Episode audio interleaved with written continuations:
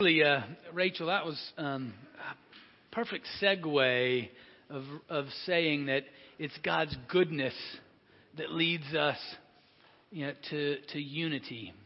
Um, and the, the unity that He causes you know, at, at the cross.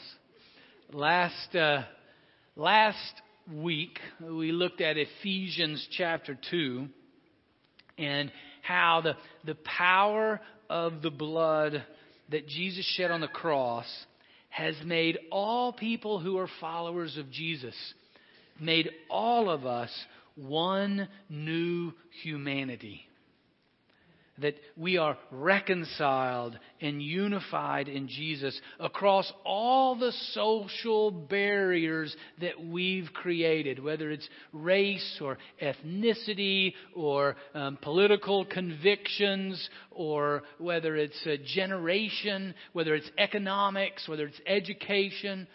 That the power of the cross of Jesus transcends all of those and makes us one in Him. And that that's a gift of God's goodness to make us one in Him, no matter how different we are. And, and largely, largely, the, the, the church in the United States has not done that well.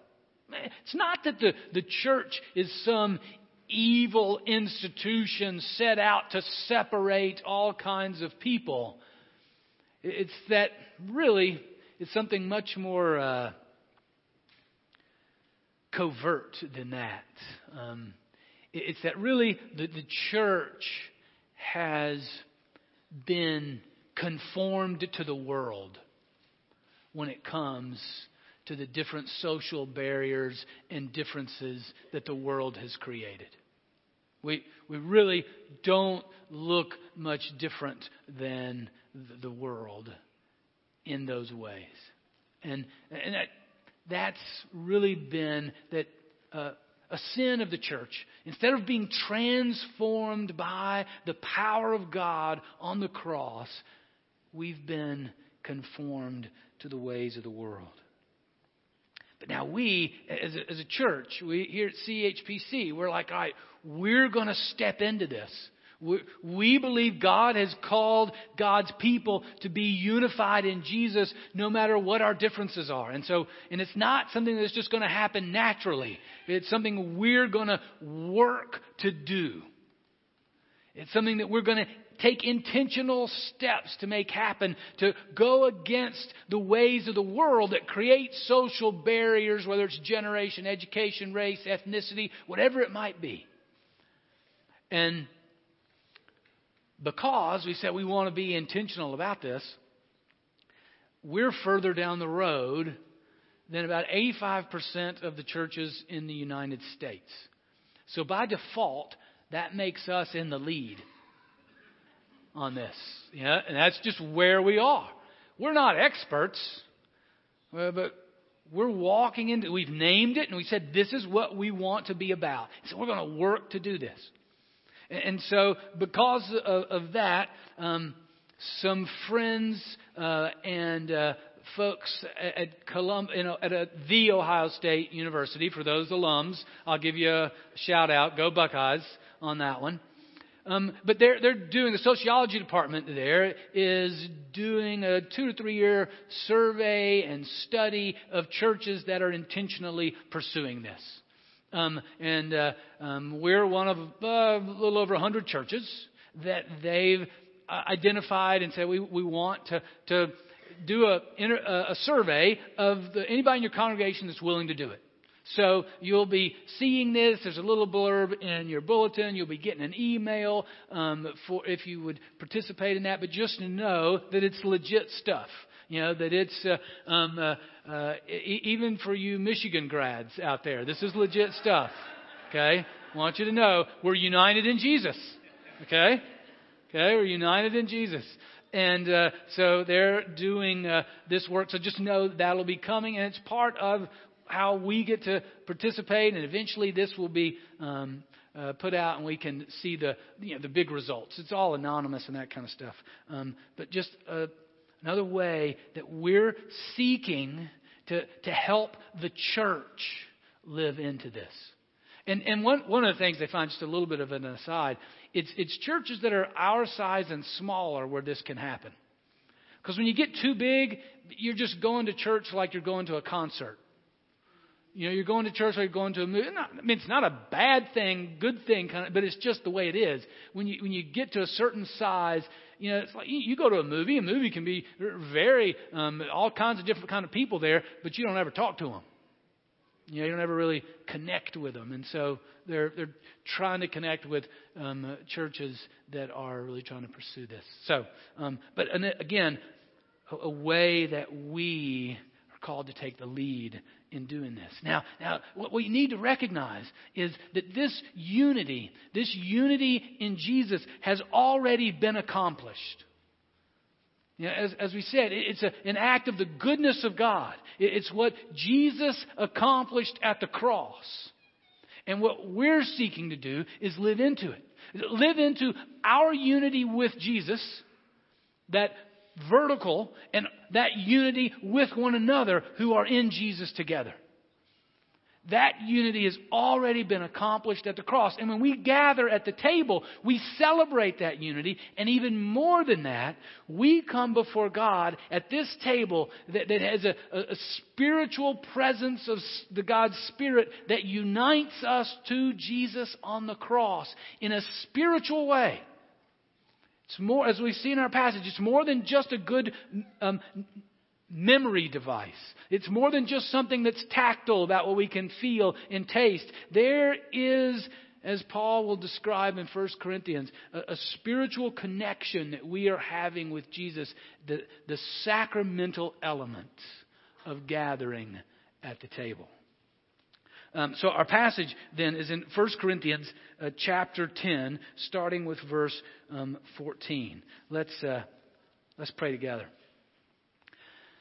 Almighty God, speak to us in this time. May your Holy Spirit um, indwell us, um, uh, open our minds, open our hearts uh, to hear from you and receive from you. Open our souls that we would receive that in- encouragement, that strength, that, that connection, that unity with Jesus and his blood that is shed for us, his body that is broken for us and all that that accomplishes in unifying us with you and one another.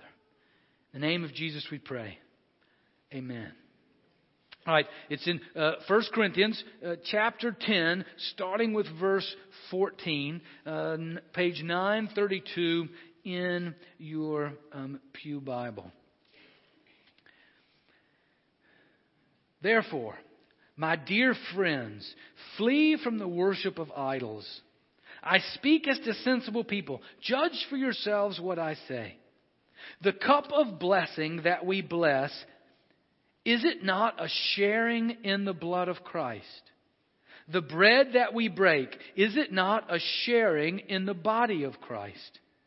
Because there is one bread, we who are many are one body, for we all partake of the one bread. Now, just to, to note right there, that, note here that, that there is a mystical connection that occurs when we take of the cup and the bread. I mean, we are, Paul tells us, we're, we're sharing in his body, we're sharing in his blood. Um, the, the word, some, some of you may be familiar, it's a um, a church word, uh, it's because it's a Greek word, um, koinonia. It's a word for fellowship. Well, that's the word that he uses here. You uh, know, that, that we're having koinonia with Jesus' body and blood as we participate in this table together. So, so you see how he's saying it, it's more than just a nice um, memory device. It's more than just a nice ritual. There is spiritual reality that is uniting us to Jesus in his body and blood, and then the, the next verse, uniting us to one another as his body. See, that, that union has already occurred. It's what Jesus has accomplished. And now we seek to live that out but it, It's not something we can do by our own power. It's not something we've got the, we, we don't have the chops to do it. You know, it, it's not our strategies. It is what God is doing, what He has done at, with, in Christ on the cross, and what He is then going to do in us. And so as we come to this table, you know, last month I called it a, a pre-game meal. You know, it, it's a place where we get the nourishment. In, in a sense, it's really it's a power meal, not a happy meal. It's a happy meal, but it's also a power meal. You know, we're, we're we are nourished by His Spirit in a, a mystical, spiritual way, supernatural way to carry out the supernatural unity that He accomplished on the cross, and that will be lived out perfectly in heaven. So that's what happens, you know, at at this meal. Now, you may be saying, you know, well, aren't you sort of taking that a little far? You're sort of overemphasizing that. I think you're overplaying your cards there, preacher. Well, right, well, good. That's a, if you had that thought, it's a good thought. You should always question um, what I'm saying and check it back to the Word. Um, always do that. So let, us just keep going, though. Let, verse, verse 18. Consider the people of Israel. Are not those who eat the sacrifice partners in the altar? Right, so there, there's a connection there, a supernatural connection. What do I imply then? That food sacrificed to idols is anything, or that an idol is anything? No. I imply that what pagans sacrifice, they sacrifice to demons and not to God. I do not want you to be partners with demons. You cannot drink the cup of the Lord and the cup of demons. You cannot partake of the table of the Lord and the table of demons. Or are you, or are we provoking the Lord to jealousy? Are we stronger than He? I mean, so there's the positive side. We're partakers. We're fellowshipping with Jesus on the cross when we gather at the table. But if you're, and what was happening in Corinth is there, there were other um, events like this that were at pagan shrines and they were uniting with demons. They were partnering with demons in, in those meals. It wasn't just an empty ritual. So both positively and negatively, there's spiritual power. Now, turn the page then to 933, and, you see some of the specifics now of um, what was happening in, in Corinth, and again, how this, um, this, this meal is, is one of spiritual power and presence of, of God. Um, uh, chapter 11, starting with verse 17. Now, in the following instructions, I do not commend you, because when you come together, it is not for the better, but for the worse. For to begin with, when you come together as a church, I hear that there are divisions among you, and to some extent I believe it. Indeed, there have to be factions among you, for only so will it become clear who among you are genuine. When you come together, it is not really to eat the Lord's Supper. For when the time comes to eat, each of you goes ahead with your own supper, and one goes hungry and another becomes drunk. What? Do you not have homes to eat and drink in? Or do you show contempt for the church of God and humiliate those who have nothing? What should I say to you? Should I commend you? In this matter, I do not commend you. Right, so, uh, what was, was happening in the church in Corinth? There, the, the Lord's Supper in that day wasn't like what we do, but it was more like a picnic. You know, that everybody would sort of bring what they packed that morning for, for lunch. And they would gather, and then they didn't gather in church buildings in those days. They gathered in homes. And what was happening when they gathered and they had the Lord's table together, then everybody would put out their, their little cloths and they'd sit in, around the house and in the house in different places and they'd eat what they brought, like a picnic. And what was happening um, is that the, the church then had some people that were very poor. So the folks that were attending church there, they, had great economic diversity there. They had the poor. They had people that did not have food in their home to even bring with them, or maybe it was the people that forgot. But it was there were both people there that showed up with no food, and there were people there that had a great meal. You know, I mean, they they had stopped by um, Raising Cane's on the way in. They had their chicken fingers, and they had the Texas toast, and the great ice for the iced tea there. there uh, and I get no money from Raising Cane's on that. Um, but they they brought it all as a feast. And what Paul says, look, some of you, some of you get drunk, and some of you go hungry. What you're doing is not the Lord's Supper. Because what had happened was the church. So, in, in a way, it's been going on since almost the beginning. The, the church was conformed to the ways of the world. They were living the Lord's Supper in the way that the world divided people according to their economic standing.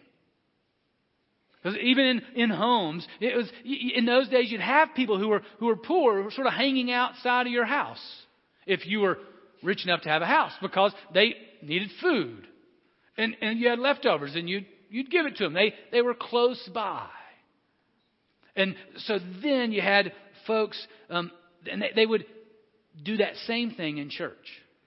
They would go by the social structures of the day in the same way then. And Paul, and so that the poor would come and they had no food, the rich would come and have a feast. And Paul jumped into the middle of it and said, What are you doing? You're playing according to the ways of the world. And that's not the way the church of Jesus Christ works. We don't live according to those rules. So you, you got to stop doing what you're doing because what you're doing, even though you might call it the Lord's Supper, that's not what it is. All right, then verse 23 through 26 uh, continues on. And uh, he gives the uh, uh, words of institution for the Lord's Supper. I won't uh, read them. We'll uh, say them or um, something very similar to them in just a little bit when we have the table. But, but clearly there, he's, he's saying this institution is to celebrate, is to remember, it is to participate in the cross. In the, the death of Jesus when his body is broken and his blood is shed. Then we'll pick up verse 27. Whoever, therefore, eats the bread or drinks the cup of the Lord in an unworthy manner will be answerable for the body and blood of the Lord. Examine yourselves, and only then eat of the bread and drink of the cup. For all who eat and drink without discerning the body eat and drink judgment against themselves. For this reason, many of you are weak and ill, and some have died. And this brings home that this meal is not just a nice ritual. It's not just a good device to heighten our memory. This is a meal where we enact receive the power of the blood of Jesus that unites us to Jesus and unites us to one another. And there is no cross, there is no meal, there is no uniting that is just vertical and not horizontal. It all is, is one movement. And what's happening in Corinth is that as they're calling it the Lord's meal in the uh, way that they're doing it according to the world, God is bringing discipline upon them. He's, he's awakening. And what Paul says here, for this reason, many of you are weak and ill, and some have died. So I don't think there's any way, biblically, to, to get away from the spiritual power of us gathering and uniting with Jesus at the cross through this meal. It's, a, it's a mystery, it's a mystical presence, but it is a work that connects us to Jesus and empowers us. I mean, just as the, the, the bread and the cup nourish our body through this, we believe the Spirit nourishes our very soul for His work. Verse 31 But if we judge ourselves, we would not be judged. But when we are judged by the Lord, we are disciplined so that we may not be condemned along with the world. I mean, the very point is that we are to live in a way different than the way of the world. 33. So then, my brothers and sisters, when you come together to eat, wait for one another. If you're hungry, eat at home. So when you come together, it will not be for your condemnation. About the other things, I'll give you instruction when I come.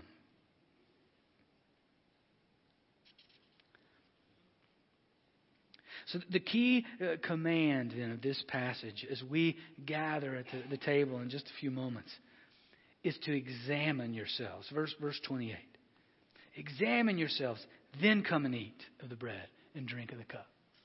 But examine yourselves, he goes on um, to say, examine yourselves, um, or 29, for all who eat and drink without discerning the body eat and drink judgment against themselves. Now, by discerning the body, he's not talking about the bread being the body, he's talking about our relationships with one another.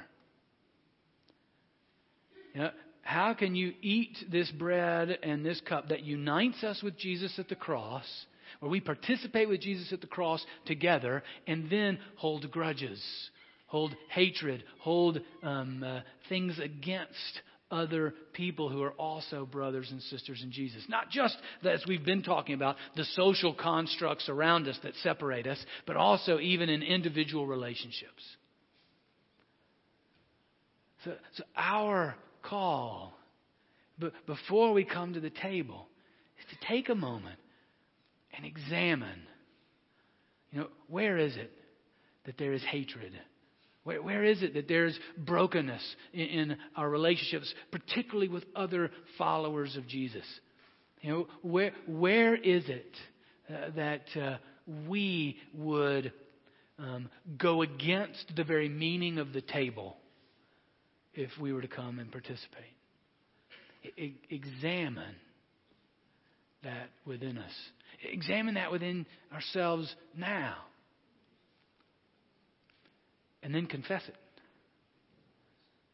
Yeah, con- confess, agree with God. Yeah, this is where I'm broken. This is where I need your help. Um, this is, I may not even want to address this, but I know this relationship that's broken, or this hatred, this this ism that I might have against some other group of people, whatever that might be.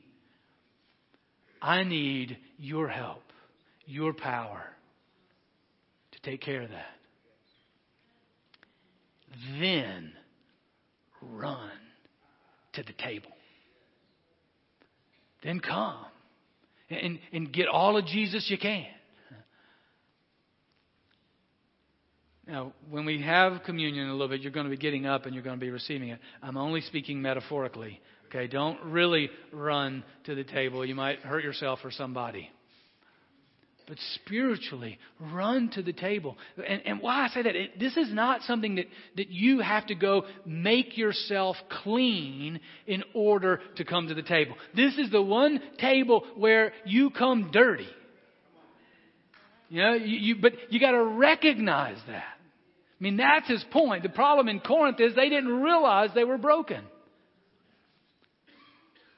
and, and, and how it is a disservice to us if we don't stop and do what Paul says and examine ourselves, because we're putting ourselves in the crosshairs, uh, cross to the very purposes of God, and we're joining in spiritually with Him.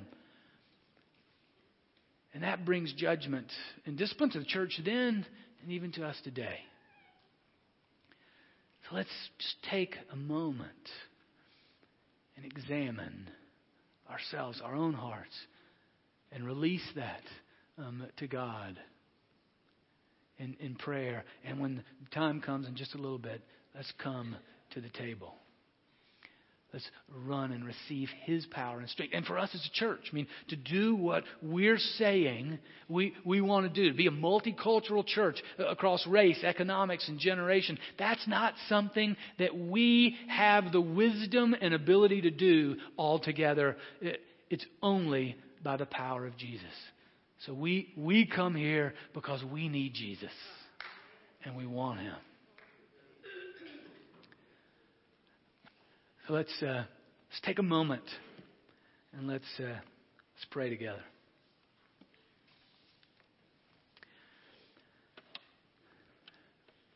Almighty God, we give you praise and adoration for Jesus, for his life, for his death, that he did sacrifice for our salvation, mean, for the, the fullness of our lives together in him. We give you praise that, that all of us who seek to follow you are united with you in a, a, a, a, spiritual union that is beyond even our wildest imagination. And we ask now, as, as we're preparing to, to come to the table, that you indeed would, would speak to us. You would reveal to us now. You would help us examine ourselves and hear from you um, where we need your grace and mercy. Where our relationships are broken, where we're, we're not living out being the body of Christ, whatever it might be. Lord, speak to us now.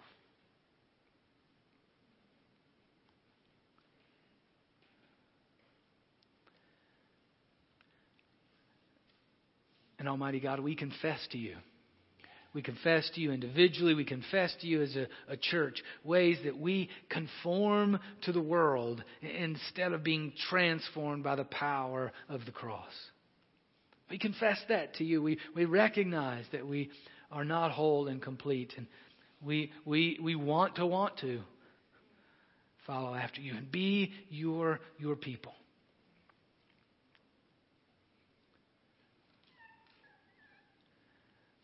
We take this time as well and we lift up one another. You, you, know the, the concerns, you know the, the issues and the, the, the need for, for healing relationally, uh, vocationally, um, in uh, our, our, jobs, um, in our families, um, uh, in, in uh, relationships with one another. We pray your healing hand. Hear our cries for um, one another, even in, in this moment. And we do take this time and we, we rejoice um, with you, particularly in this, this week for, for Lee Alexander, who had uh, um, been diagnosed with, with, with tumors. And uh, when the doctors went in this last week to go remove them, they were already gone. And we, we praise you for that, Lord.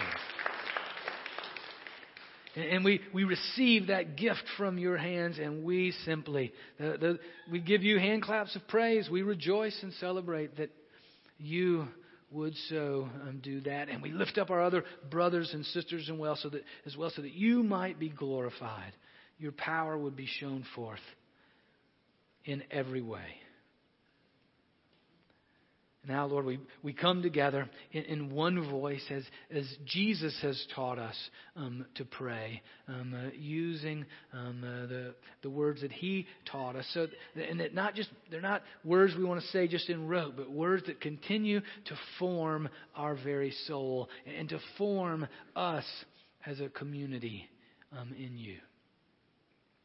Our Father in heaven, hallowed be your name. Your kingdom come. Your will be done on earth as it is in heaven. Give us this day our daily bread, and forgive us our debts as we forgive our debtors. And lead us not into temptation, but deliver us from evil. For yours is the kingdom and the power and the glory forever. Amen.